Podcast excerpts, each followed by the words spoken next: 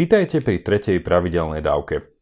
Síce som minule ohlásil Tolkienovho pána prstenov, táto dávka príde nakoniec až v strede leta. Dnes sa budem rozprávať s Jarom Varcholom, ktorý študoval doma i v zahraničí a ako mladý vedec, venujúci sa biofyzike, prešiel k niečomu, čo sa volá filozofia vedy. V rozhovore nám vysvetlí, čo to je a prečo je dnes, viac ako kedykoľvek predtým, dôležité, aby boli veda a filozofia kritickými spojencami. Tiež predstavíme tzv. vedecký realizmus, pozhovárame sa o tom, či bude v blízkej budúcnosti možné nahrať ľudskú myseľ na cloud a čas strávime aj pri umelej inteligencii a Turingovom teste. Jaro je vzácný druh kombinácie vedeckej mysle s citom pre filozofiu. A preto verím, že vás myšlienky z dnešnej dávky pozbudia k ďalšiemu rozmýšľaniu o týchto naozaj aktuálnych témach. Milí poslucháči, rozprávam sa s Jarom Varcholom. Jaro, vitaj. Jakub, vďaka za pozvanie. Jaro, kde si študoval? No, ja som študoval najprv na Slovensku, študoval som fyziku, potom som sa zameral na biofyziku a medzi tým som dostal príležitosť na pol roka do Švajčiarska kde som robil vedu, vedecký projekt. No a teraz posledný rok som študoval na Oxforde, kde som sa rozhodol, že si treba, treba vyskúšať ako zážitok z tej svetovej univerzity a študoval som filozofiu vedy. Filozofia vedy, to hneď, hneď so mnou plne rezonuje slovo filozofia. Uh, skús povedať pre našich poslucháčov niečo také, že aký je rozdiel medzi fyzikou, vedou alebo skúsme iba, že vedou. Vedou a filozofiou vedy. Že čo to znamená, keď sa povie, že filozofia vedy? Bo si myslím, že pre mnohých ľudí je to asi také, ako povedať, že no dobre, filozofia kráčania. Že hm, to, čo sa robí sa, ako sa rozmýšľa o tom kráčaní. Že čo to znamená filozofia vedy? Hej, tak, tak máš pravdu, Jakub. Uh, ozaj veľ, veľa ľudí mi dáva túto otázku, že nevie si vlastne predstaviť, čo rieši filozofia vedy lebo asi každý tak prirodzene vie, že čo je to veda, ale málo kto vie, čo je filozofia no, vedy. Presne. No a filozofia vedy vlastne, to je taká, tak ako každá iná filozofia, umožňuje sa ti dohlbky zamýšľať nad tým, o čom tá veda vlastne hovorí, čo to tá veda je. Čiže tak teraz mám ešte stále je to čerstvé z Oxfordu, tak mám prvom nachádzať slovenské slova, ale veľmi challengeuje. E, čiže filozofia vedy challengeuje závery vedy a challengeuje samotnú vedu. Čiže pomáha tej vede posúvať sa ďalej, lebo, lebo ukazuje na jej problematické miesta, na jej, na jej problematické závery, na, na, na to, ako, ako realitu vykresľuje a tak ďalej. Jasno, čiže, čiže filozofia je vede niečo ako ten su, super na ten ten boj tých koltov na smrť, že príde a vyzvejú, že poď, poď, poď na súboj, mhm. veda, obstojíš. Ja. Áno, áno, je to, aj, aj tak sa to dá povedať. Vedel by, si, vedel by si povedať nejakú jednu pár otázok, napríklad, že čo je nejaká že vedecká otázka, akú, akú otázku si kladie vedec, ktorú chce potom nejakým výskumom prísť nejakému záveru a na druhej strane, že čo je nejaká typická otázka filozofie vedy a možno tam bude pekne vidno ten, ten rozdiel. Áno, tak, tak úlohou vedca je vytvoriť model, model reality, ktorý obstojí pri, pri evidencii, pri experimentoch. Čiže vedec si kladie otázku, že tieto rovnice, ktoré som vymyslel, alebo na ktoré poukazujú moje dáta, uh, sú, tieto, sú tieto rovnice, tento model reality funguje, keď, keď ho aplikujem na, na, tento, na tieto a tieto javy a Čiže, čiže hľadá, že hľadá dôkazy pre svoju teóriu. Vedec hľadá dôkazy pre svoju teóriu. Mm-hmm, to je takzvaná tá nejaká vedecká áno, hypotéza. Áno, vedecká metóda. S tým prišiel Karl Popper, ktorý vlastne hovorí, že veda nemôže nič o svete pravdivé hovoriť, že veda môže iba ponúknuť model, ktorý zatiaľ nie je falzifikovateľný. Mm-hmm. Čiže my neveríme, že naše teórie že sú pravdivé v niečom, my iba veríme, že zatiaľ nie sú falzifikované. Čiže sa zatiaľ nedajú vyvrátiť. Áno, zatiaľ sa nedajú vyvrátiť. Čiže a potom príde iná teória, ktorá ich vyvráti. Áno, okay, áno. Čiže to bolo nejaký Newtonov model áno. fungovania, potom prišiel Einstein, potom prišiel Jaro Varchola. Čiže tak... Zatiaľ neprišiel. Dobre, čiže toto sú nejaké tie otázky, ktoré si kladie veda a teda aký je tam skok, že aká je tá výzva z tej filozofie? No a filozofia vedy si kladie otázky, že keď už veci prídu s tým modelom, napríklad kvantová, re, kvantová mechanika ponúka rovnice, ako sa ako reaguje svetlo, elektróny, kvarky a najmenšie častice, akože čo sa deje na tom mikro-mikro leveli reality? A a príde s tým úspešným modelom, ktorý ako sedí v, v obstojí pri všetkých dátach, pri všetkých experimentoch a dokáže predpovedať, čo sa v CERNE stane, keď tam zrazíme tie dva protóny tou obrovskou rýchlosťou. Mm-hmm.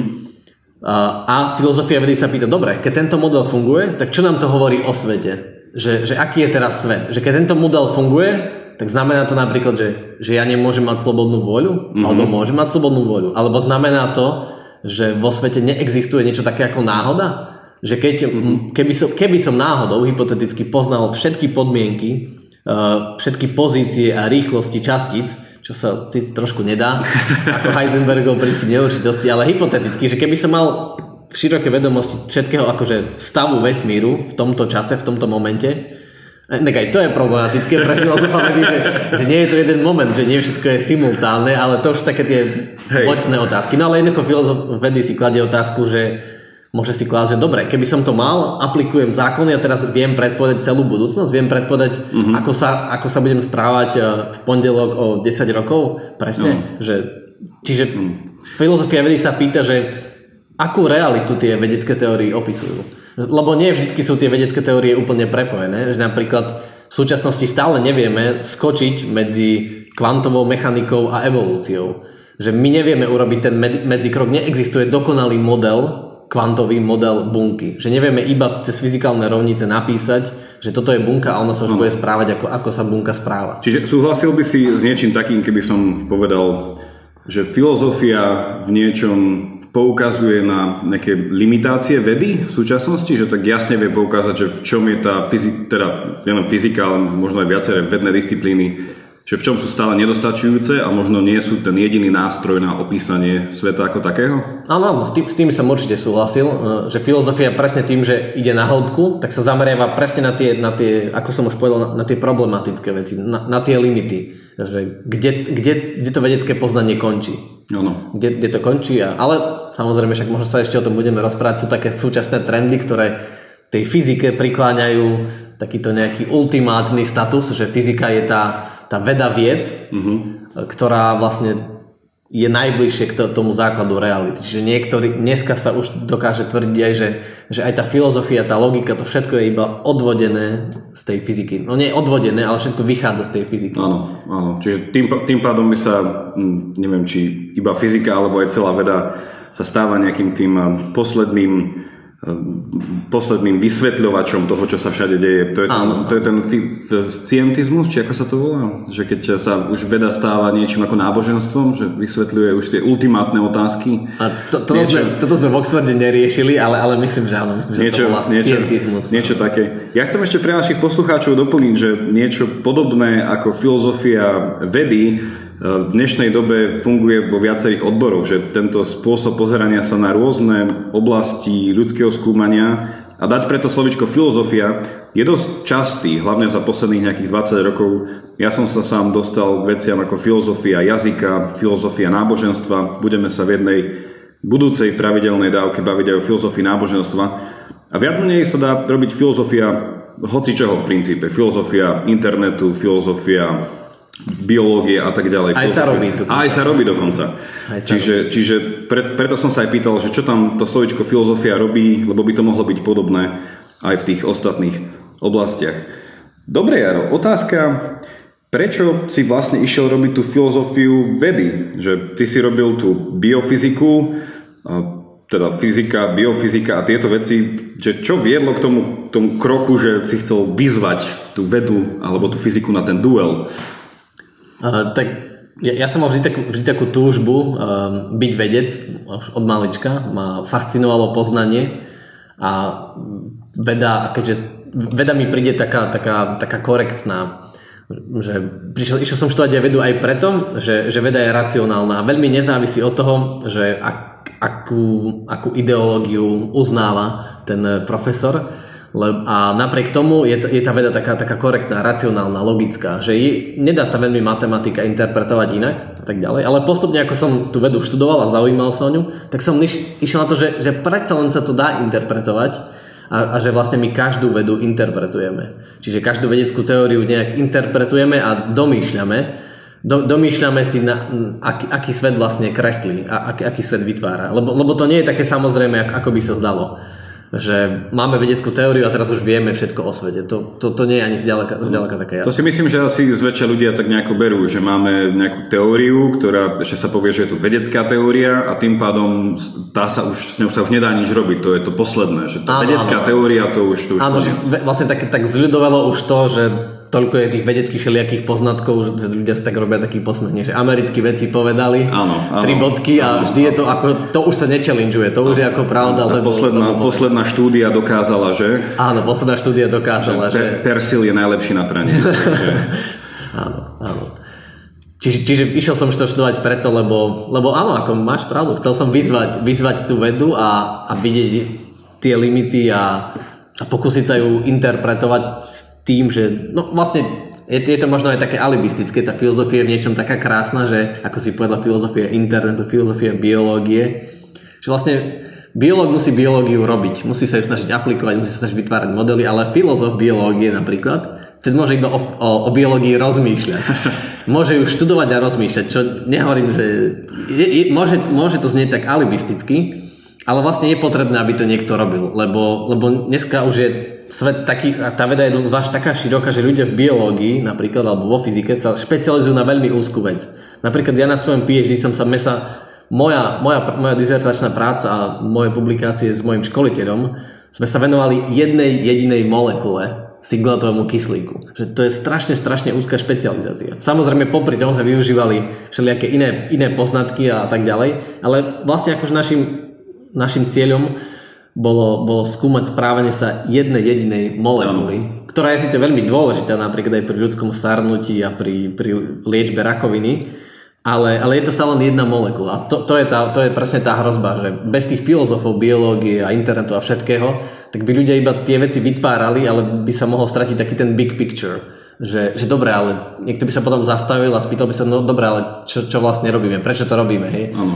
Že môže sa stať, že že ľudia robia, robia všetko možné a potom sa niekto zastavia a sa, no ale čo je to tá bunka hej, pre biologa, ktorý sa venuje jednej jedinej molekule a potom povie, že no ja ani neviem. Niekto sa spýta, že a pre, prečo tá bunka má tendenciu nejaký ten svoj kus hmoty DNA, kde je uložená informácia, prečo má tendenciu to rozmnožovať a, a duplikovať. Že ako tá bunka vie, že tam je informácia. Ano, Veď ano. má tá bunka mozog, ako, ako to vie, hej? Akože tu by ma filozofii vedy chytili za slovo, že používam slovo, že bunka vie, ano. ale tak verím, že tu si to, v tejto pravidelnej dávke si to môžem dovoliť.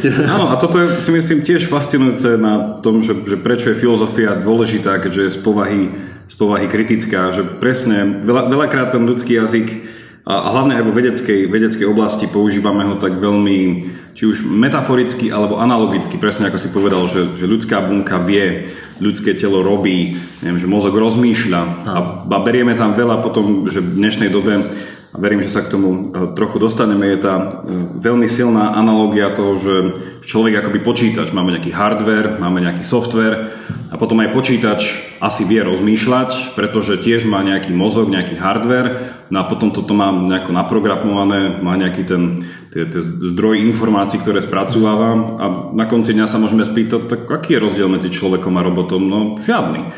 Takže veľa je tam takýchto symbolických, metaforických e, výrazov, ktoré naozaj filozofia si berie na mužku.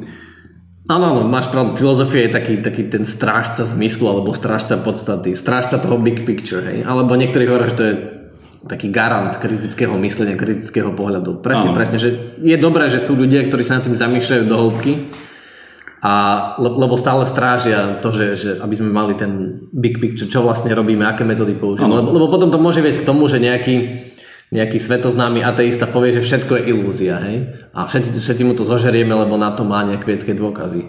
No. Ale keď sa zamyslíme nad tým, že čo je vlastne definícia ilúzie, že ilúzia je niečo, keď porovnáme s niečím reálnejším, tak to vyjde, že to reálnejšie je reálnejšie. Keď to Ale keď je všetko ilúzia, tak to je tzv. čistá tautológia, čiže sa logicky točíme v kruhu a vlastne sme všetko obsiahli. Keď je všetko ilúzia, tak potom je to stále realita. Čiže ano. to je také nezmyselné. Ano. Tak nech, necháme poslucháčom, nech uvážia, či dnešná dávka je ilúzia alebo, alebo realita, ale veri, veri, veríme, že bude eh, od, odpoveď reálna.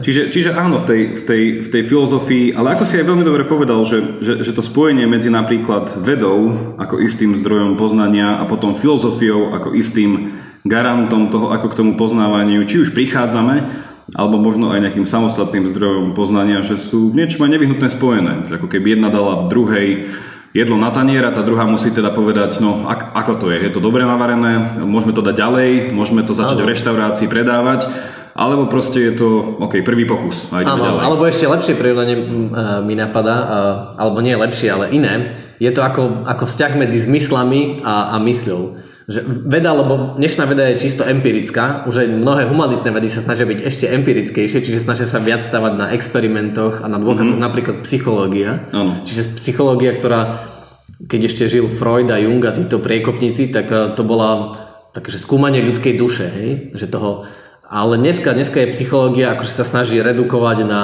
na, na, na neurovedu, a, a snaží sa využívať akože čisto prírodovedné metódy, snaží sa vytvoriť fyzikálny model, biologický model mozgu a na základe toho. Ano. Alebo veľmi využíva, čo možno nie je až také zlé, ale využíva uh, napríklad evolučnú teóriu. No a zmysly a potom nejaká tá mysel, bola tá analogia. Áno, áno, presne, presne, vďaka, vďaka za pripomenutie, presne. Čiže vedu môže pripomenúť ako zmyslom Mm-hmm. Napríklad akože niečo vidíme, teraz vidíme, čo sa, vidíme, aká realita je, čo je, vidíme stolička, hej? Áno, vidíme, sme, že sme tu, máme pred sebou stôl, máme tu, áno, neviem, vidíme, pohár, všetko. Vidíme stoličky a tak ďalej, ale v tej hlave sa tie mysli musia nejak vyhodnocovať a musím vyhodnotiť a priradiť doslova nejakú hodnotu že dobre, ale čo to znamená pre mňa, pre môj život, pre ten môj big picture, hej? Čo, čo to znamená o svete, že mám tieto data, hej? Že keď teraz mi na voltmetri ukáže, že 15, tak, takže čo, čo to teraz znamená? Že čo to hovorí o svete? To je možno nejaká akcia, že z 20 na 15. Hej, tak nie ano. je to až taká veľká akcia potom. tak no, uvidím, aká bola tá východia cena, takže treba to uh, Posúďme sa k otázke, ktorú čas, čas sme z toho už naznačili, ale čo, čo si myslíš, Jaro, že aké sú nejaké tie najväčšie výzvy alebo také tie hlavné nejaké problémy? A tým slovičkom asi hlavný problém úplne by som tak reálne sa pozeral na to, že do čoho sa dneska hrozne investuje, lebo však keď sa niečo chápe ako veľký problém, napríklad problém vyliečenia neviem, rakoviny, tak do toho idú mm-hmm. peniaze z každej strany a teda ľudia to študujú, sa o tom vyučuje, zaujímajú sa. Čo je niečo takéto podobné, taká nejaká najväčšia výzva vo filozofii vedy, že čo filozofia vedy nejako vníma, že musíme sa na niečo buď kriticky pozrieť a to udobriť, alebo to kriticky sa na to pozrieť a zastaviť to, že čo sú nejakých pár vecí. Tak ako je, je, je ich ozaj pár vecí, ale, ale uh, tak podľa mňa taká najväčšia teraz, ako kde sa to tak všetko spája, uh, tie všetky filozofie od biológie po informácie a až filozofia vedy, fyziky, kde sa všetko spája umelá inteligencia. Ale to je, to je príliš široký problém, takže ešte predtým som radšej spomenul tie, tie ďalšie. Uh, napríklad ďalšia veľká otázka je teraz, kde sa rieši tzv. vedecký realizmus. A, a to je to, že nakoľko, lebo, lebo veda je strašne, strašne úspešná, hej? Tak ako no. sme hovorili, že ľudia už ani nepochybujú o tom, že keď sa niekde píše, že táto štúdia ukázala, títo a títo veci povedali. Hej, ľudia už o tom ako prestávajú pochybovať, lebo, lebo je to namerané, tie prístroje sú skvelé. Hej, všetko Teraz funguje. môžeme vďaka vede môžeme nahrávať tento podcast. Presne, asi, presne. Žiadny filozof asi nevymyslel mikrofón. presne, presne, vďaka vede môžeme nahrávať podcast. Internet je každým rokom rýchlejší, počítače sú stále menšie a výkonnejšie, e, auta sú stále ekologickejšie a všetko, všetko lepšie funguje. Hej. Lietadla sú stále bezpečnejšie. Čiže veda je taká úspešná, že, že sa o tom prestáva pochybovať. Ale už sú také hlasné, keď filozofia vedy hovoria, že napriek tomu, že veda je taká úspešná, tieto vedecké teórie skutočnosti nie sú pravdivé a nehovoria o svete ako tam vonku, pričom pod tam vonku myslia ako svet mimo ľudskej mysle.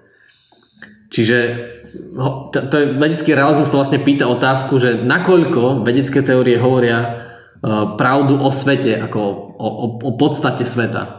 Že či, že, či nie, že, že či môžeme úspech vedy, či je úspech vedy dostatočným meradlom toho, že, že to je pravdivé.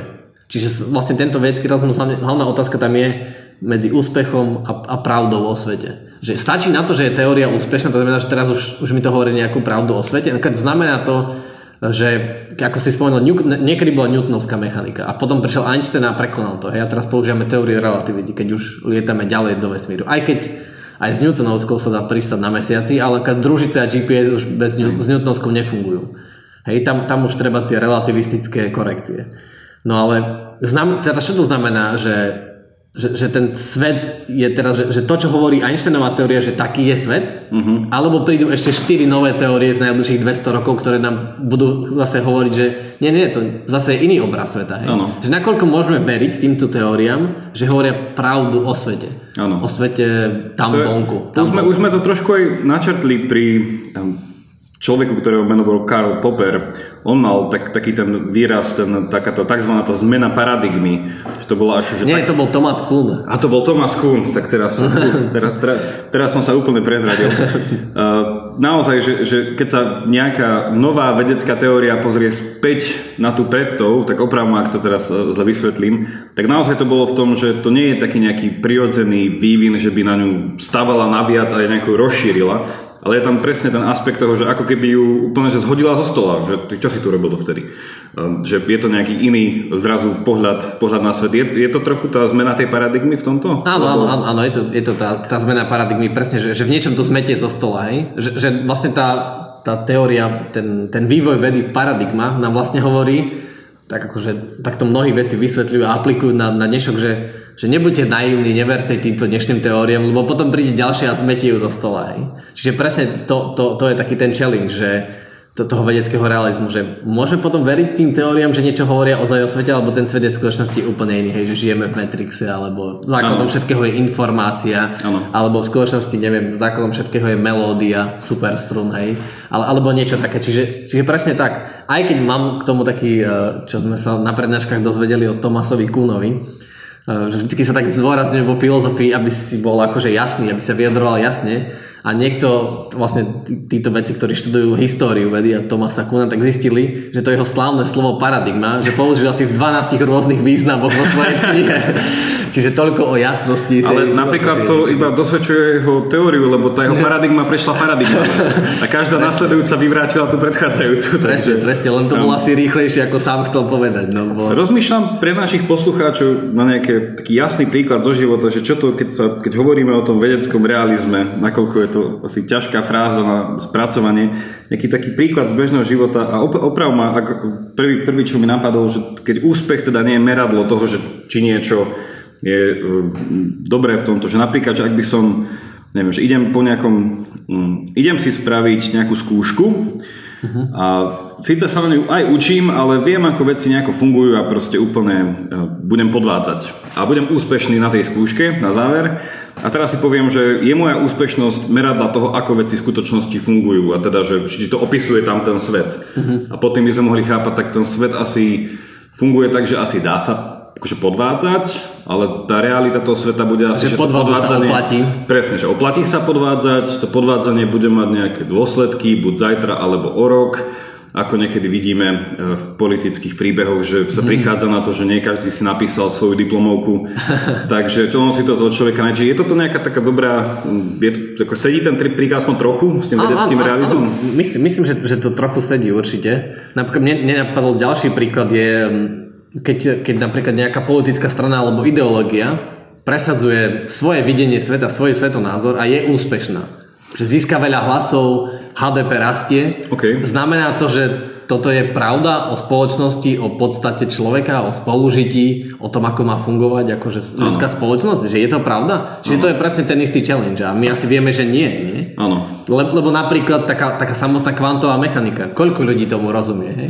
Feynman povedal, že tomu rozumie tak do 10 ľudí. Hej? A že ani on sám tomu nerozumie a to bol držiteľ Nobelovej ceny. A kto vie, že z tých desiatich sú všetci úspešní.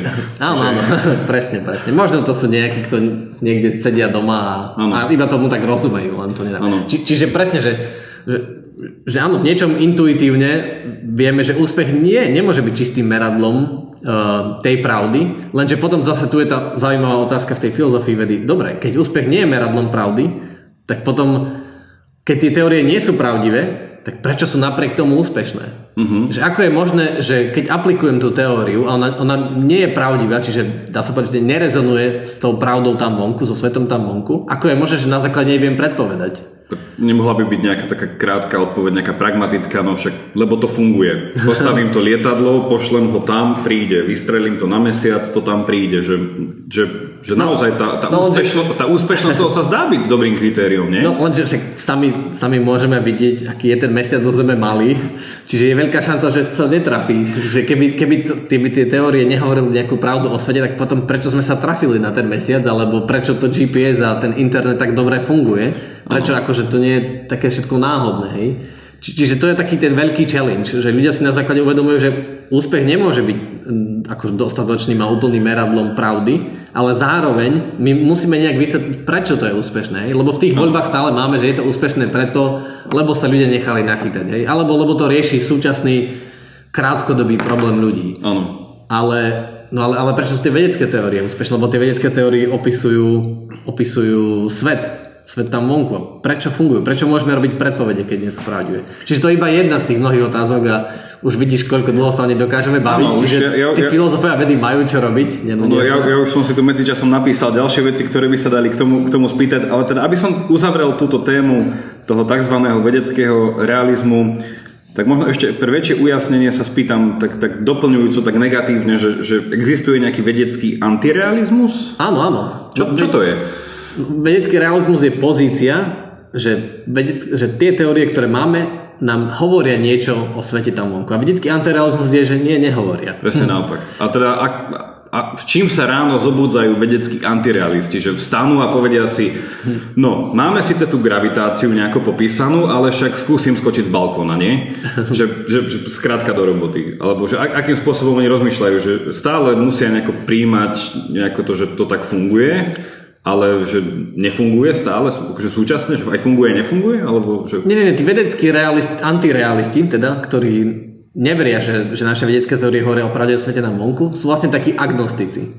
Že oni ako ber, berú to ako fakt, že vedecké teórie sú úspešné, ale v niečom rezignujú na to, že, že môžeme opísať hĺbšiu pravdu o, o svete tam vonku. A jednoducho uznávajú, niečom sú takí skromní, a možno len no, takí alibisti, že chcú nájsť dôvody, aby to nemuseli sa na to hlbšie zamýšľať. Čiže hovoria, že, že niektoré otázky budú, ostanú ne, nezodpovedané a nemôžeme tam vidieť.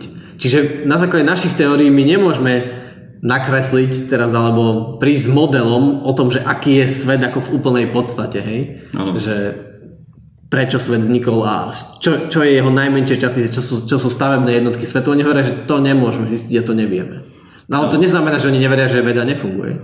Veda funguje, lenže je to také, taká naša bublina, hej? Že je to takéto, taká tá konšpirácia, tak spiknutie všetkých ľudských myslí, že to funguje pre nás, lebo my to tak spoločne vidíme rovnako, máme podobné nastavenia, podobné videnie reality, ale to neznamená, že taký svet tam vonku je. Že on je možno skutočne úplne iný, hej? Napríklad to, to však sami vieme, že existuje kopu ilúzií, hej? Napríklad napríklad aj západ slnka, hej. Slnko nie je červené, keď zapadá. Slnko je stále rovnakej no, farby. Otázka je, či vôbec zapadá. keď je zem plochá, tak... tak vtedy iba padá.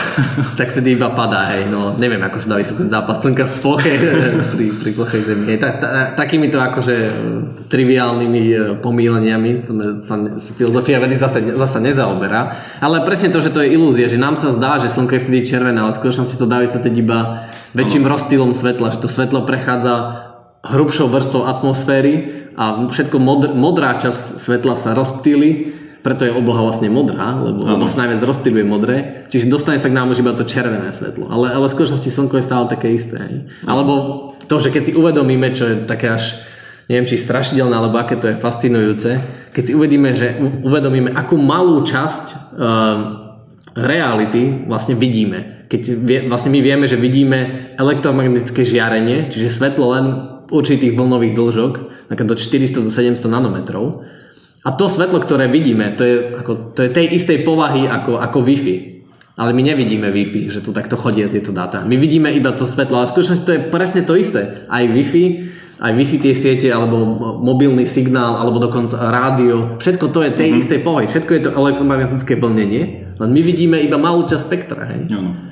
Čiže a niečo je taký aj vedecký antirealizmus, hovoria, že, že my stále vidíme iba malú časť spektra, hej? A to neznamená, že, že vieme, ak, aký, mhm. je, aký je svet. Súvisí s týmto trochu, a možno vôbec, oprav ma, že keď sa tak povie napríklad, že vzhľadom na to, že aké máme zmysly, a teda akože vidíme nejaké isté spektrum, tak tým pádom je re, realita pre nás istá, vidíme ju nejako, vnímame ju nejako, vieme v nej žiť a vyvodzujeme nejaké, nejaké vzorce nášho žitia podľa toho. A na druhej strane si zoberieme, ja neviem, realitu, ako ju vidí včela, ako ju vidí pes, ako ju vníma. A to je proste úplne iná realita, že každý asi pozná ten, ten príklad toho, že keď s vami pes pozera kreslenú rozprávku, tak sa smeje, že prečo, tí obrá- že prečo sa smejeme na tých obrázkoch, čo sa nehýbu že, že, že to vidí inak. Že, že pasuje toto tam nejako do toho, že vzhľadom na naše zmysly môžeme sa míliť v tom, že aká je realita? Alebo... Áno, áno. Áno, áno, presne, presne. Môžeme sa míliť, čiže vlastne to predpokladá, že keby tu bol nejaký, nejaká superinteligencia alebo nejaký univerzálny pozorovateľ, tak by v skutočnosti nám povedal, že oh, vaše, vaša predstava toho, že čo je to svet, je vlastne úplne smiešná, že pozrite sa, ono to vlastne vyzerá úplne inak. Presne, že, že a preto je tá filozofia dôležitá, Ďalšia je otázka, že nakoľko je naša, naša myseľ a naše poznávanie, ako, nakoľko tomu môžeme veriť. Čiže či už sme antirealisti alebo realisti, tak stále tu ostáva otázka, že nakoľko my dokážeme, naša myseľ dokáže interagovať, um, komunikovať s tým prostredím okolo a, a poskytovať nám pravdivý pohľad o tom. Čiže, čiže to je tá presne tá ďalšia ano, otázka. Ano. Že či to pes vidí inak, alebo tak. To sú si také, neviem, nemám sa, tak neviem, ako pes reaguje, keď pozrie animované filmy. To, to, to je tá odpoveď, že nie som pes, tak neviem. ale... Áno, áno, to, táto odpoveď sa to už preslávila ano, na Slovensku. Áno, ale ako, ako to povedal jeden známy filozof, že keby lev vedel rozprávať, aj tak by sme mu nerozumeli. Čiže aj to, to spojenie z toho, že je to nejaký iný druh celkového pozerania na svet, ver, verím ale, že poslucháči sa nemusia báť, že či už sú realisti alebo antirealisti, stále im v obchode predajú potraviny, kreditné karty budú fungovať a do školy bude treba chodiť, takže i keď možno niečo iné budú v tej škole učiť. No, kreditné karty asi budú fungovať, ale, ale aj tam akože existujú challenge. Nechcem teraz akože šíriť nejaké poplašné správy a vystrašiť, ale, ale keď si... Vracia sa, Jaro, vracia sa do kešu podľa teba? Nechcel som, ne, nemyslel som na to, na, na dobu kešu, ale možno, možno príde aj na to, lebo keď ste počuli o, o tom, čo sú to kvantové počítače, uh, tak presne tie zaujímavé vlastnosťou týchto kvantových počítačov je a bude teda, oni sú ešte iba akože veľmi, veľmi v plienkach, ale ako náhodou dokážeme postaviť funkčný kvantový počítač, tak viac menej takmer všetko kódovanie, ktoré sa teraz používa, ako aj pri kreditných kartách a bankových operáciách internet bankingu, tak tieto kvantové počítače zlomia až v okamihu ale to je, to je na dlhšie vysvetľovanie. Čaká... tieto kvant- zatiaľ z toho nemusíme báť, tie kvantové počítače zatiaľ že úplne. Čaká nás zmena paradigmy. Áno, áno, presne, že príde, príde zmena paradigmy. Tak poďme do takej, nie síce zmeny paradigmy, ale k otázke, ktorú už sme, už sme to trochu, teda ty si, ty si to naznačil ako jedna z víziev, alebo jedna z otázok, ktoré, ktorými sa, ktorým sa venuje filozofia vedy a to je tá umelá inteligencia. Ono v angličtine sa to nazýva AI, ak by to niektorí z vás počuli, čiže je to skrátka z Artificial Intelligence. Neviem, je na Slovensku zaužívané AI, alebo hovorí sa UI, alebo neviem ani, čo sa na Slovensku... Nevýhody nás zahraničných študentov, že teraz nevieme, čo je skrátka na Slovensku. Áno, presne, to by mali skôr poslucháči povedať a nie my zahraniční študenti. Ale teda, ak, ak sa budeme v najbližších 5 minútach rozprávať o AI, tak rozprávame o umelej inteligencii. Tak moja otázka je taká, taká všeobecná, že, že čo to tá umelá umelá inteligencia je a v čom tam filozofia vedy vidí nejaké zaujímavé výzvy, problémy, otázky? No, no presne, umelej inteligencii sa krásne prejavuje tá zmena paradigmy, lebo keď, keď príde nejaká, nejaká nová teória alebo naše vedecké možnosti, naše technológie rastú natoľko, že, že zrazu, zrazu všetky naše doterajšie predstavy, dovtedajšie predstavy sú challengeované, tak uh, je to v niečom taký, že taký, neviem čo, môže byť také mierne strašidelný čas, ale v niečom je to strašne zaujímavý a taký plodný čas práve pre filozofov a pre ľudí, ktorí radi myslia. Le, lebo, lebo niektoré definície sa otvárajú. Hej? Že doteraz nám bolo jasné, že, že myslí iba človek. Lenže za posledné roky sa stalo, že, že počítač už dokáže lepšie vidieť ako človek, čiže dokáže lepšie vyhodnocovať obraz, lepšie vyhodnocovať zvuk. Že to je úplne, úplne čerstvá vec, že za posledné roky uh, dokáže umelá inteligencia pracovať s materiálnym prostredím lepšie ako, ako, ako človek. To je úplne, úplne čerstvá vec, čiže sa to znova otvára. No a v tej umelej inteligencii sa zrazu je, je to presne, je, sa tam, je tam dôležitá filozofia vedy, lebo, lebo, lebo tam sa vlastne pýtame, že Lebo my tie počítače, zatiaľ nie kvantové, zatiaľ klasické, staviame na poznatkoch našej najlepšej vedy. No a teraz je otázka, že dobre, kam až môžeme zájsť? Na, nakoľko máme také dobré poznanie, že aký dobrý počítač dokážeme postaviť? Ak, akú dobrú, dokážeme, mám, je už naše poznanie dostatočné natoľko, aby sme dokázali postaviť počítač umelú inteligenciu, ktorá bude myslieť ako my, Áno. Ktorá nebodaj sama zmení paradigmu, že nie už my budeme meniť paradigmy, ale počítač príde na nové rovnice, ktoré zmení paradigmy, alebo, alebo nie. Čiže aby som, aby som to spomalil, lebo pr- pri tých z- zlepšovaní super počítačov eh, ideme rýchlejšie a rýchlejšie, tak aby som to trošku, trošku spomalil. Povedal si, že, že bolo teda tak tak myslelo, alebo sme tak chápali, že rozmýšľať môže iba človek a potom teda prišli prvé neviem, nejaké počítadla, kalkulačky, počítače a tak ďalej. A zrazu sú natoľko výkonné a rýchle, že povieme, že no, že ten počítač by mohol teoreticky myslieť, alebo povieme, že nejaká tá že už je ako keby umelou inteligenciou ten, ten počítač, alebo môžeme ísť až do nejakého, že nejaký robot, alebo tak. V čom je tam chápané, ako sme sa už aj predtým rozmýšľali, že, že bunka môže rozmýšľať, že, a teraz máme ten prípad, že, že počítač môže rozmýšľať alebo myslieť, že čo sa v tejto umelej inteligencii chápe, keď poviem, že počítač rozmýšľa, že je to, že ja neviem, že sa zamyslí, alebo je to skôr o nejakých, že, že nejakých výpočtoch, alebo čo, čo sa tam myslí, že keď počítač rozmýšľa? No, no asi, asi sa tým tak myslí, tak zjednodušene zdá povedať zase tá analogia medzi zmyslami a mysľou, že on dokáže tie signály prijať, spracovať ich a niečo s nimi urobiť. Čiže, čiže to je to myslenie. A Le- Lebo to isté sa dá obrátiť na človeka, hej? Že, že robí človek niečo iné, však vlastne my tiež vidíme, počujeme niečo, a teraz to vyhodnocujeme. Hej? Lenže to pomaly robí aj ten počítač. Samozrejme, nechcem tu akože byť nejaký sci-fi, ako je to, je to stále, stále ďaleko, ďaleko, ďaleko. A je vôbec otázne, či to vôbec je možné, že raz počítač bude si uvedomí sám seba, že existuje. To je veľmi otázne, zatiaľ to, k tomu sme veľmi, veľmi ďaleko. Ale, ale to, že dokáže pracovať s s fyzikálnym prostredím, s prostredím tam vonku, mm-hmm. to už dokáže. Dokáže prijať signál a niečo s ním urobiť. Hej? Niečo s ním urobiť. Áno, a, a to si, keď ľudia, keď ešte, ako, ako Turing, eh, keď ešte počítače sa iba rodili, tak oni už mali také prvé predpovede, že to raz počítače dokážu, ale vtedy to bolo ešte úplne nemožné, že vtedy ešte nikto nevedel, že počítače, vtedy to boli veľké bedne, ktoré, to boli veľké kalkulačky, ktoré nevideli, nepočuli, ano. do ktorých sa tam trebalo naťukať. Niekedy dokonca sa robili také veľké karty, také, že normálne také veľké, nie že také diskety CD, že oveľa väčšie. A tam bolo, že zo pár informácií to, to trebalo vložiť do tej veľkej bedne a ona na, na základe toho bežal ten program, hej. Čiže a tie, a tie počítače boli také výkonné, že tento mobil, na ktorý to teraz nahrávame, by schoval v 60 rokoch všetky počítače do vrecka. Má väčšiu výpočtovú kapacitu ako všetky, všetky počítače v 60 rokoch. To, kto čo to bude o 10 rokov. Áno, áno. Čo, čo schová tento Ale aj keď zase, tu zase netreba byť prehnane optimistický, lebo, lebo je taký, taký, myslím, že sa to volá Múrov zákon. Uh-huh. Je to Múrov zákon?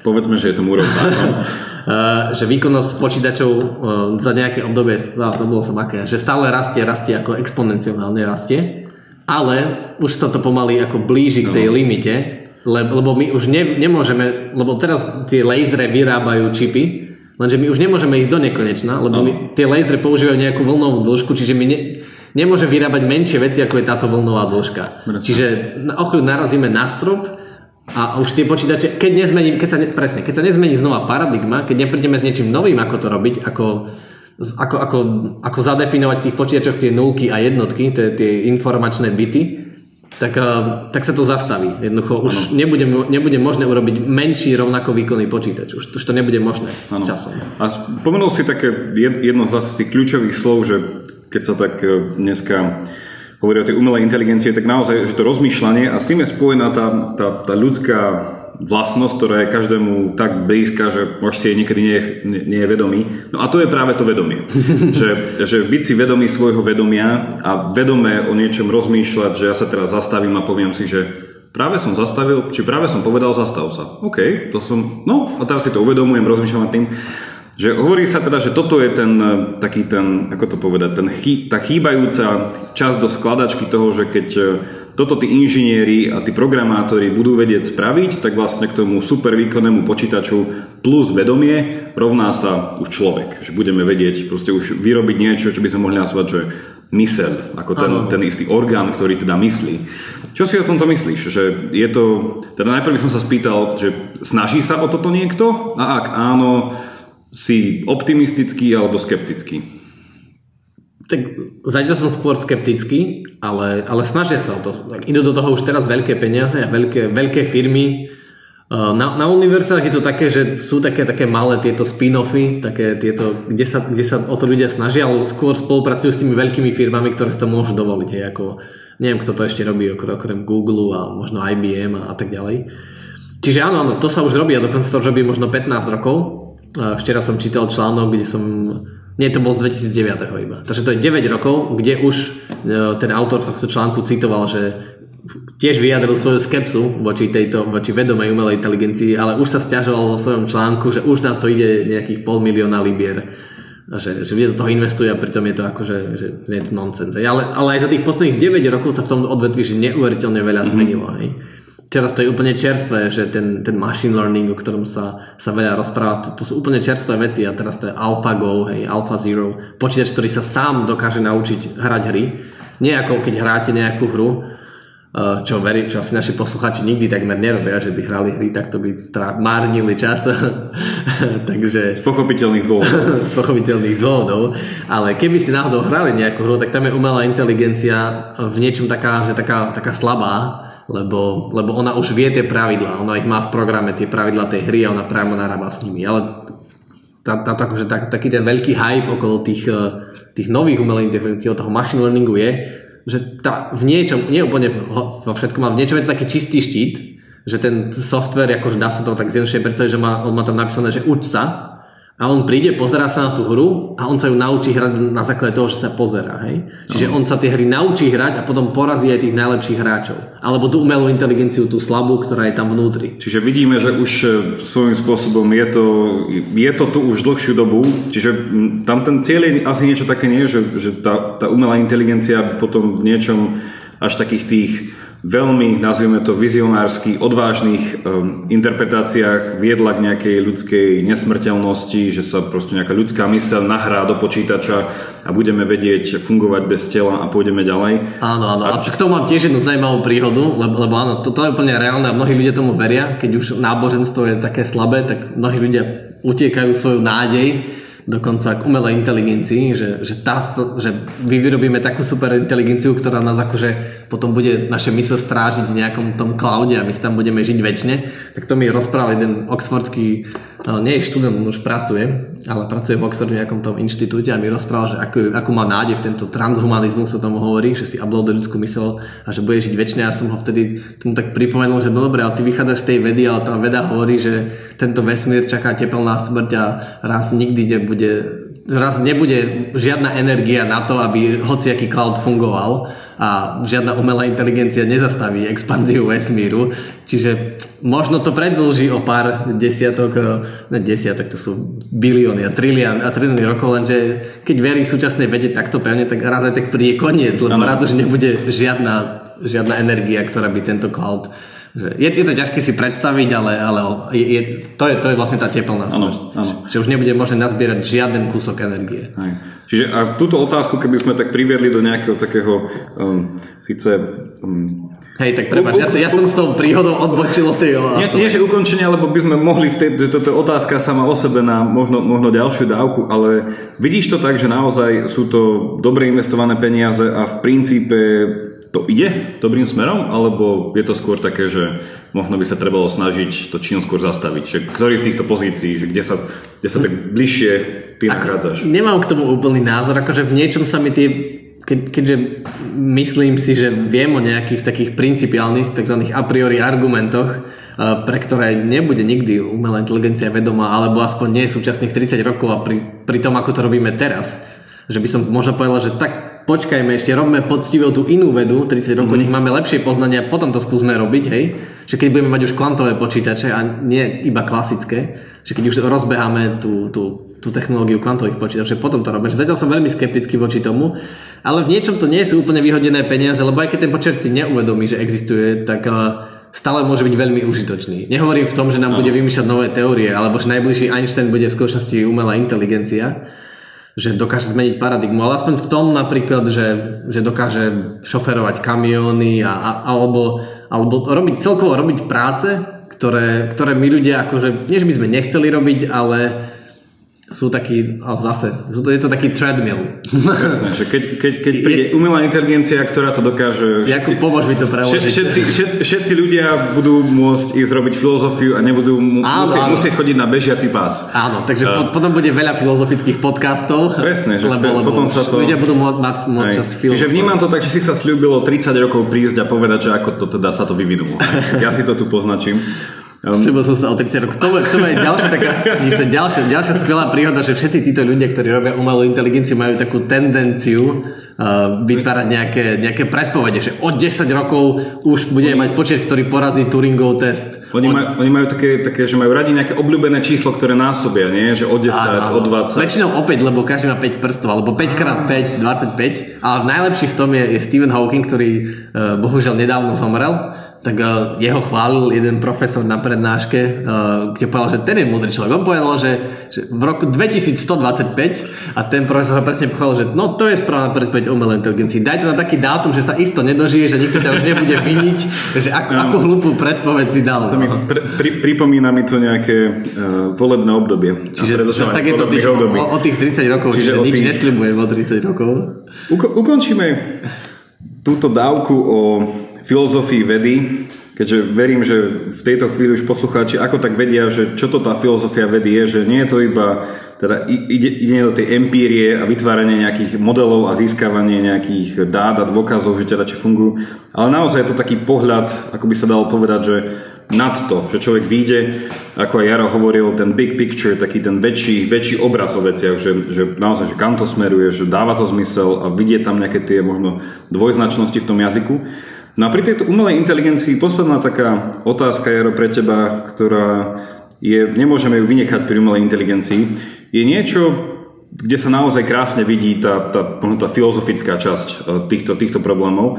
A tá vec sa volá, že, že Turingov test. Ty už si to pred chvíľkou spomenul. Uh-huh. Skôr ako sa ťa spýtam teda, že čo je to ten Turingov test a ako vlastne súvisí s umelou inteligenciou, tak skús povedať, že kto to bol ten Alan Turing. Že on je taký, že každý má dneska síce počítač, ale nikto asi nevie, že hmm, nejaký Alan Turing sa o to nejako zaslúžil. Že, kto to teda bol? Alan Turing bol najprv geniálny matematik a, a ako mal, bol veľmi úspešný v matematike. Študoval ju síce, ako sa v Oxforde hovorí, že in the other place, čiže v Cambridge. A študoval ho v Cambridge a potom je známy tým, keď možno posluchači poznajú film Imitation Game, kde presne je o Turingovi, no. ako ho zavolali, aby, aby pracoval na prelomení kódu Enigma čiže kód, ktorý používali nacisti, tak tým, tým je známy, že okrem toho je známy, že aj keď to ešte vtedy nebolo technologicky možné, ale on prišiel s takým matematickým receptom na, na univerzálny počítač, takzvaný Turingov stroj že to je počítač, ktorý dokáže každú, hm, každú matematicky zapísateľnú operáciu vlastne dokáže ju vykonávať. Čiže mm-hmm. Turingov stroj je niečo, čo dokáže obsiahnuť viacero počítačov. Čiže vlastne on si už vtedy vedel predstaviť, že bude existovať niečo také ako terajší počítač, ktorý bude vedieť robiť viacero rôznych softverov. Mm-hmm. Čiže v tých bedniach, keď to robili v tých 60 70 rokoch, keď ešte Bill Gates tam začínal v tých bedniach, a títo, títo potom ďalší vizionári. To sú bedničkári bratislavskí. Nevedel som, že Bill Gates z Bratislavy, to je, to je novinka. Ale očividne bol bednička. Ale hej, my Slováci máme takú tendenciu prihlasňovať si tieto známe osobnosti. uh, tak áno, tak o, tieto veľké počítače dokonca vykonávali iba jeden program. Že to mm. boli také, také veľké počítadle, že vedeli iba počítať jednu vec a iba to robili, hej? Ale Turing už vedel, ako matematicky pripravil recept, ako bude existovať počítač, mm-hmm. ktorý zvládne robiť všelijaký software. Že taký uni- Turingov stroj je vlastne univerzálny počítač. Mm-hmm. A to je mhm. vlastne ten dnešný, že akýkoľvek software mu dám, tak on ho dokáže spracovať matematicky. No. Čiže Turing bol veľmi geniálny matematik a akože nebol ešte takýto, ešte to vtedy technológia neumožňovala. Áno. Čiže v tom, a ten, a ten Turingov test, áno, áno, aby som, lebo odbočujeme, že ten Turingov test, Turing prišiel s tým, že keď si uvedomil, že keď takýto univerzálny počítač bude a dokáže robiť akože všetky možné tieto logické operácie, aké si vieme predstaviť matematické, tak potom akože, neviem, to už zase, nečítal som jeho životopis podrobne, ale asi mu, asi, asi mu to doplo, že, že že či bude odlišný ako človek, keď už dokáže robiť všetky, všetky tieto logické operácie. Keďže tu vidno, že tým, že bol matematik, tak bol tak trošku, že biased, že keďže ako matematik... Má nejaký predsudok. áno, áno, má nejaký teda... predsudok. Čiže ako, ako matematik e, veľmi veľa času trávil tým, že rozmýšľal nad logickými operáciami, tak v niečom tak trošku zredukoval, že to myslenie, to ľudské je vlastne, že logické, logické, veľa logických operácií. To asi príliš veril človeku, že je natoľko racionálny. Alebo neviem, že... No to je to ďalšia otázka, že či je dobré byť iba racionálny, alebo nie. Ale, no tak a potom som zamýšľal, že, že či keď bude človek dokáže, či keď, eh, nie človek, keď počítač dokáže robiť všetky tieto logické operácie, ano. či potom človek dokáže rozoznať, keď napríklad sa bude, keď nebude vidno tú tvár, hej, on vymyslel to, že, že cez klávesnicu, mm-hmm. no, neviem, či vtedy boli klávesnice. no, ten prístup je cez, dajme tomu, že cez klávesnicu. Cez obrazovku, už vtedy boli, už vtedy boli tele, neviem, či boli televízory, vidíš, to je, to je ten... Bol nejaký, bol nejaký druh monitoru asi. Áno, bol, bol. Čiže, čiže keď nebudem vidieť, s kým sa rozprávam, budem vidieť, budem iba dostávať e, v texte tie odpovede. Čiže nejaký taký chat. Áno, nejaká... to bude nejaký chat. Neviem, ako sa Turing predstavil, to by chcel naštudovať, ako si to v tom... Víš, možno, možno, možno bol priekopník aj Facebooku nakoniec. No, bol to geniálny človek, hej. Bol, bol to veľký priekopník, ako zistíme. Čiže keď budem dostávať iba tie textovú odpoveď, či ten človek zistí, či na druhej strane za tým textom, či ten text produkuje e, počítač alebo iný človek. A to je vlastne Turingov test, e, ktorý hovorí, že keď sa počítač dostatočne dlho, myslím, že Turing povedal, že 5 minút, aj keď to je také veľmi ako sa hovorí, arbitrárne povedať, že koľko no. minút, ale jednoducho, keď dokáže to správanie, to správanie a to, to poskytovanie informácií tak dobre replikovať a tak dobre napodobovať ľudské, mm-hmm. že potom už vlastne je to je to človek, že už tam niekto je, ako niekto už rozmýšľa, že počítač už, už, už rozmýšľa, lebo dokáže sa presne ako človek. Tu by zase nejaký psycholog mohol napísať, že to je príliš behavioristické, že je to iba o správaní a nepýta sa, čo je tam vo vnútri, že je to iba na základe toho vonkajšieho prejavu. Ale, ale, ale pres, presne v tom, tomto je ten Turingov test. A odvtedy ten Turingov test je veľmi slávny, keďže uh, Turing je slávny, čo ho dokazuje to, že o ňom bol ten film tak mnohí a mnohí ľudia, keď počítače po, ako stále pokročili a pokročili, sa snažili vymyslieť software, ktorý zlomí tento Turingov test. Mm-hmm. Ale ako nám vysvetloval jeden oxfordský profesor, ktorý presne študuje Turinga a tieto počiatky uh, computer science, uh, počítačovej vedy, takže on nám presne vysvetľoval eh, že, a ukazoval na reálnych príkladoch, eh, že aké sú stále tie zaostale. Že ešte v roku 2018 tie softvery sú stále také smiešné. Ano. Že stále existujú veľmi jednoduché otázky, ktorými sa, sa dá nachytať. Napríklad, neviem, či jedna otázka nie je, že keď sa spýtate toho, že, že ktoré je hlavné mesto Slo- počítače Slovenska, Košice alebo Bratislava. Vlastne nie, nie, nie, sorry, ja, to ide úplne zle. Nie, keď sa spýtate, že ktoré je hlavné mesto Slovenské, Košice alebo Banská Bystrica. Banská Bystrica. Tak tým, že mu dáte, že alebo, tak on automaticky predpokladá, hej. že jedno z toho jedno musí byť pravdivé, čiže dá tam niečo, no. akože dá nejakú hroznú odpoveď. Hej? Čiže aby sme to spojili s, tými umelými, s tou umelou inteligenciou, tak by, sa, by sme, by sme mohli povedať, že vlastne ten Turingov test je niečo ako test, ktorým keď počítač prejde, tak by sme mohli povedať, že prešiel test a teda sa stáva umelou inteligenciou. Ako keby, že už vie natoľko byť podobný ľudskej inteligencii hej, a teda, že tá umelá inteligencia je ako, je, ako, je ako ľudská. Ja som sa k tomuto normálne dostal k reálnemu prípadu, keď som sa nahneval na umelú inteligenciu v tomto Turingovom teste bo už viackrát sa mi stalo, že som... Si neprešiel Turingovým testom? Ja som viackrát neprešiel, tak eh, som si, si musel povedal, opakovať, hej. si povedal, musel som ísť opäť do školy pre, pre, pre, pre, pre počítače. Ja, viem, že som sa stiažoval na rýchlosť nášho internetu a keď som išiel online na stránku eh, daného poskytovateľa, tak je tam tá možnosť že rýchleho četu, že človek dlho trvá, kým, je, kým sa dovolá. Uh-huh. A už presne tam som to videl, že už to používajú, že tých prvých nejakých 8 otázok, ktoré vedú k nejakej klasifikácii toho, že s čím mám problém, spraví presne nejaký software, ktorý funguje na Turingovom teste. Že ja napíšem, že... On to... nefunguje na Turingovom teste. Tak, no, že, že, sna, že, že snaží sa tváriť, že už s ním prešiel. Ja si myslím, že to, to už... Snaží sa to, to je lepšie. A to, vždycky, a to vždycky smeruje k mojej frustrácii, lebo hneď prvá otázka, že mám problém, je odpovedaná. Ďakujem, že ste prišli, ako vám môžem pomôcť ja na to odpoviem, už som otázku položil, na čo následuje odpoveď, tak s čím vám môžem pomôcť? A tým pádom, že vidno tam, že Áno. naozaj, že toto je ten iný druh, e, teda, že keď sa počítač prezentuje ako mysliaci, alebo že ten, ten tá... No však to je podobné, ako, ako si spomínal tých politikov, ako niektorí politici snažia prezentovať, že oni prešli tú vysokú školu. Aj, aj, aj keď skutočnosti im niekto musel napísať tie možno, diplomovky a tie Možno práce. skončíme s tým, že Turingov test sa bude používať na ľudí a nie na, na, na, na prístroje. A sami vieme, že niektorým politikom sa nedá nedarí úspešne. Niektorí fejkujú, že prešli vôbec základnú Je školu. to, je to, je, tá, tá umelá inteligencia možno, mo- možno najprv musíme prísť tej inteligencii ako takej, že či sa to, ako, sa to, ako sa to meria. Ale pre poslucháčov, ktorých zaujíma inteligencia mimo umelej inteligencie, tak naozaj aj psychológii sú veľké otázky toho, čo to je tá inteligencia, prečo ju meriame napríklad cez IQ testy, nakoľko sú tie IQ testy relevantné stále dnes, či tam e, nie sú nejaké chyby. A potom taká filozofická otázka, keď už sme pri tej inteligencii, je stále otázka toho, že či naozaj inteligencia je tá vec, ktorá človeku dáva nejakú hodnotu. Že keď má nízku inteligenciu, tak by sme ho mali brať proste ako nejakého človeka, ktorý je menej hodnotný, alebo sú aj nejaké iné veci od. Čiže inteligencia je veľmi zaujímavé e, slovo, tak, zaujímavý koncept. To si teraz Jakub otvoril otázky na 4 To som- ďalšie pravidelné To dávky. som, to som teraz poslucháčom dal také, že aj o tomto všetkom sa dá v úvodzovkách filozofovať. No čas nás tlačí, tak úplne posledná otázka na záver a potom ťa ešte poprosím, aby si nechal našim poslucháčom nejaký kontakt na seba, keby sa s tebou chceli skontaktovať, či už e, nejakú otázku ohľadne toho, čo robíš, alebo možno ako si sa dostal, kde si sa dostal.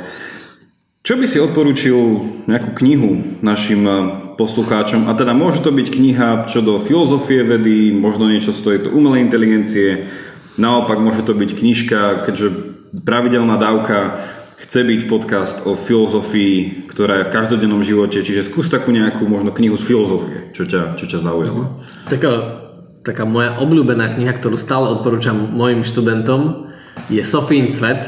Sofín svet. Myslím, že je, je to problém už teraz uh, nájsť v Slovenčine, ako knihkupectve to už nekúpite v Slovenčine, ale stále existujú niekde v antikváriátoch, alebo ľudia mm-hmm. to majú, rozpredalo sa veľa, veľa výtlačkov. A to je, to, je, to je kniha, ktorú napísal norský učiteľ filozofie a nikdy nečakal, že bude úspešná. Jednoducho, neviem, či sa mu presne nepáčilo, že ako sa učí filozofia, alebo chcel to robiť také zaujímavejšie, také príťažlivejšie, tak napísal román o dejinách filozofie. Ktorý bol veľmi úspešný. Áno, nakoniec bol veľmi, veľmi úspešný a predal sa, predáva sa v mnohých, mnohých jazykoch. A on si myslel, že to bude taká malá vec v Norsku pre nejakých stredoškolákov alebo deviatakov základných hovorí, že je to niečo podobné ako tento podcast. Že je to také... Áno, áno, len neviem ako to... Neviem ako... Nebudeme to prekladať. To, otit, otitulkovaný podcast nie je dobrý to, to som sa chcel spýtať, že... Čiže sú to nejaké tak knižke, nejaké dejiny, filozofie, tak sucho porozprávané, že najprv bol Platón, potom bol Aristoteles a... Presne tak nie. Je, ako hovorím, je to román o dejinách filozofie, čiže čo sa Gardnerovi podarilo a teraz zase je hovorí úspech tej knihy o tom, že je to pravda o filozofii, čo Teraz, on píše. teraz sme si na seba Teraz sme si na seba- bič. Je to, áno, je to áno, bič. čiže tak, takto to sa môžeme zamotávať, takto sa filozofii často zamotávajú. Ale či už ak, a necháme na, na poslucháčov ich uh, postoj k vedeckému realizmu a k realizmu vôbec, uh, tak každopádne odporúčam túto knihu, lebo mm, každý filozof, a či je to filozof vedy, či o čom, o, hoci čom chcete filozofovať, tak potrebuje otvorenú myseľ. A, a presne Gardner sa dokáže tak zaujímavo pozrieť, tým, že tú knihu píše ako niekom, nie, o, o, ten román je o, o 15-ročnom dievčati, ktoré o Sofii, pochopiteľne, ktorá objavuje tú filozofiu, že vlastne každú tú filozofiu prezentuje tak, tak, tak nestranne, tak, a, že ostáva pritom taký ozaj open-minded. A, a, a je to, je to ozaj, že pútavé čítanie, ktoré sa veľmi graduje, ako, ako, ako aj tá, tá história filozofie stále stáva zložitejšie, zložitejšie, tak tamto nestáva sa zložitejšie, je naopak, je to stále veľmi pochopiteľné, ale ten románový samotný príbeh graduje. Ja som tú knihu odtedy už počul celý audiobook, čítal som ju asi dvakrát už aj v angličtine a veľakrát som o nej učil seminár, čiže určite odporúčam, keď jednu knihu, tak, tak je to táto kniha. A ešte ma napadlo, to nie je že geniálny film, ale je to film, ktorý je presne o Turingovom teste a to sa volá, že Ex Machina. A to je, neviem, možno 5 rokov starý film. Mm-hmm. A, a, kde hrá ten známy herec, sa volá Dom, Domhnall Gleeson. To je jedno, ale je, to je presne film o tom, o, o Turingovom teste, že mm-hmm. tak, taký mierny sci-fi. Že, Super. Tak to odporúčam, keď ľudia chcú vidieť tak uh, To, si- to, to, populárne zažiť Turingov. to si myslím určite, že a tiež sme spomínali už ten film Enig, nie, Enigma, Imitation Game. Imitation Game je taký viac životopisný, čiže Áno, tam, tam nie, hral Benedict, Benedict Cumberbatch, to má rád Benedikta určite. A ne, neviem, ako sa po slovensky preložili Imitation Game, ale ak si dáte Ani ja neviem. film o Enigme s Benediktom Code Cumberbatchom. Enigmy sa to volá. Kód Enigmy, áno, Asi, asi. áno. Čiže vlastne toto sú dva dobré filmy, či už e, životopisne o Turingovi, alebo teda o tomto Turingovom teste, ktorý naozaj ešte stále je tu relevantná vec. A Sofín svet, a ja musím povedať, je to e, veľmi dobrá knižka e, na takú popularizáciu filozofie a trošku otvorenie tej mysle. Je to taký ideálny, zač- taký ideálny prvý kontakt s Je to, filozofiou. je to ideálny prvý kontakt s filozofiou po prvých pravidelných, po prvých dvoch pravidelných dávkach. Čiže ak ste sa dostali až sem, toto je ideálne pokračovanie. Dobre, Jaro, ja ti ďakujem veľmi pekne za, za tvoj čas, za tú filozofickú kritickosť a verím jasnosť, ktorú si nám dal do tej filozofie vedy. No a na záver mi prosím ťa povedz, kde by ťa ľudia mohli, na aký e-mail by ťa mohli kontaktovať? Tak uh, môj e-mail je jarovarchola gmail.com, čiže jarovarchola spolu. A zatiaľ teda nie, nie som zatiaľ nejaký verejne aktívny, ale, ale možno budem ako sem tam minulý rok som myslím, že napísal tri články. Uh, jeden vyšiel na, na postoji a dva na, Čiže- strán, na, čiže- na, na, strán, na, web, na web stránke týždňa. Čiže umelá inteligencia Google ťa nájde už. Už si, už si, už si nájditeľný. Áno, áno, som, som už nájditeľný a ozaj na, na, na, tie, tie články, tie dva články na stránke týždňa, to je taká filozofia vedy, uh-huh. taká, taká populárna, čiže to odporúčam, to, to sú ako možno 3-4 mesiace staré články, uh-huh. uh, tak, takže tam môžu si to prečítať. No a dúfam, dúfam, že sa mi podarí toho písať viac a no, viac popularizovať tú, tú, tú filozofiu vedy a otvárať tieto akože ozaj, ozaj fascinujúce a čoraz dôležitejšie otázky napríklad tej umelej inteligencii. Určite. A ja verím, že sa s tebou nepočujeme posledný krát, pretože môžem e, prezradiť, že budeme sa v budúcnosti, verím, rozprávať aj o niečom, ako je filozofia a spojená s vecami, ako je internet, ako sú informácie, ako sú teda už tieto umelé inteligencie a taktiež možno aj hlbšie do nejakých otázok toho, že čo to teda znamená, keď počítač myslí a či môže myslieť. Čiže verím, že sa s Jarom ešte stretneme. Na teraz ti veľmi pekne ďakujem a drž sa, nech sa ti darí. A, a ja ďakujem a tiež dúfam, že sa vidíme skôr ako za tých 30 rokov. Ak sa vám dnešná dávka páčila, prečo ju neposlať vašim známym či neznámym, ktorých by mohol jej obsah zaujať? Vaše otázky, podnety a spätnú väzbu mi môžete poslať na pravidelná dávka zavináč mužom SK. A teším sa na vás opäť v stredu. Majte sa dobre a nech vám to myslí.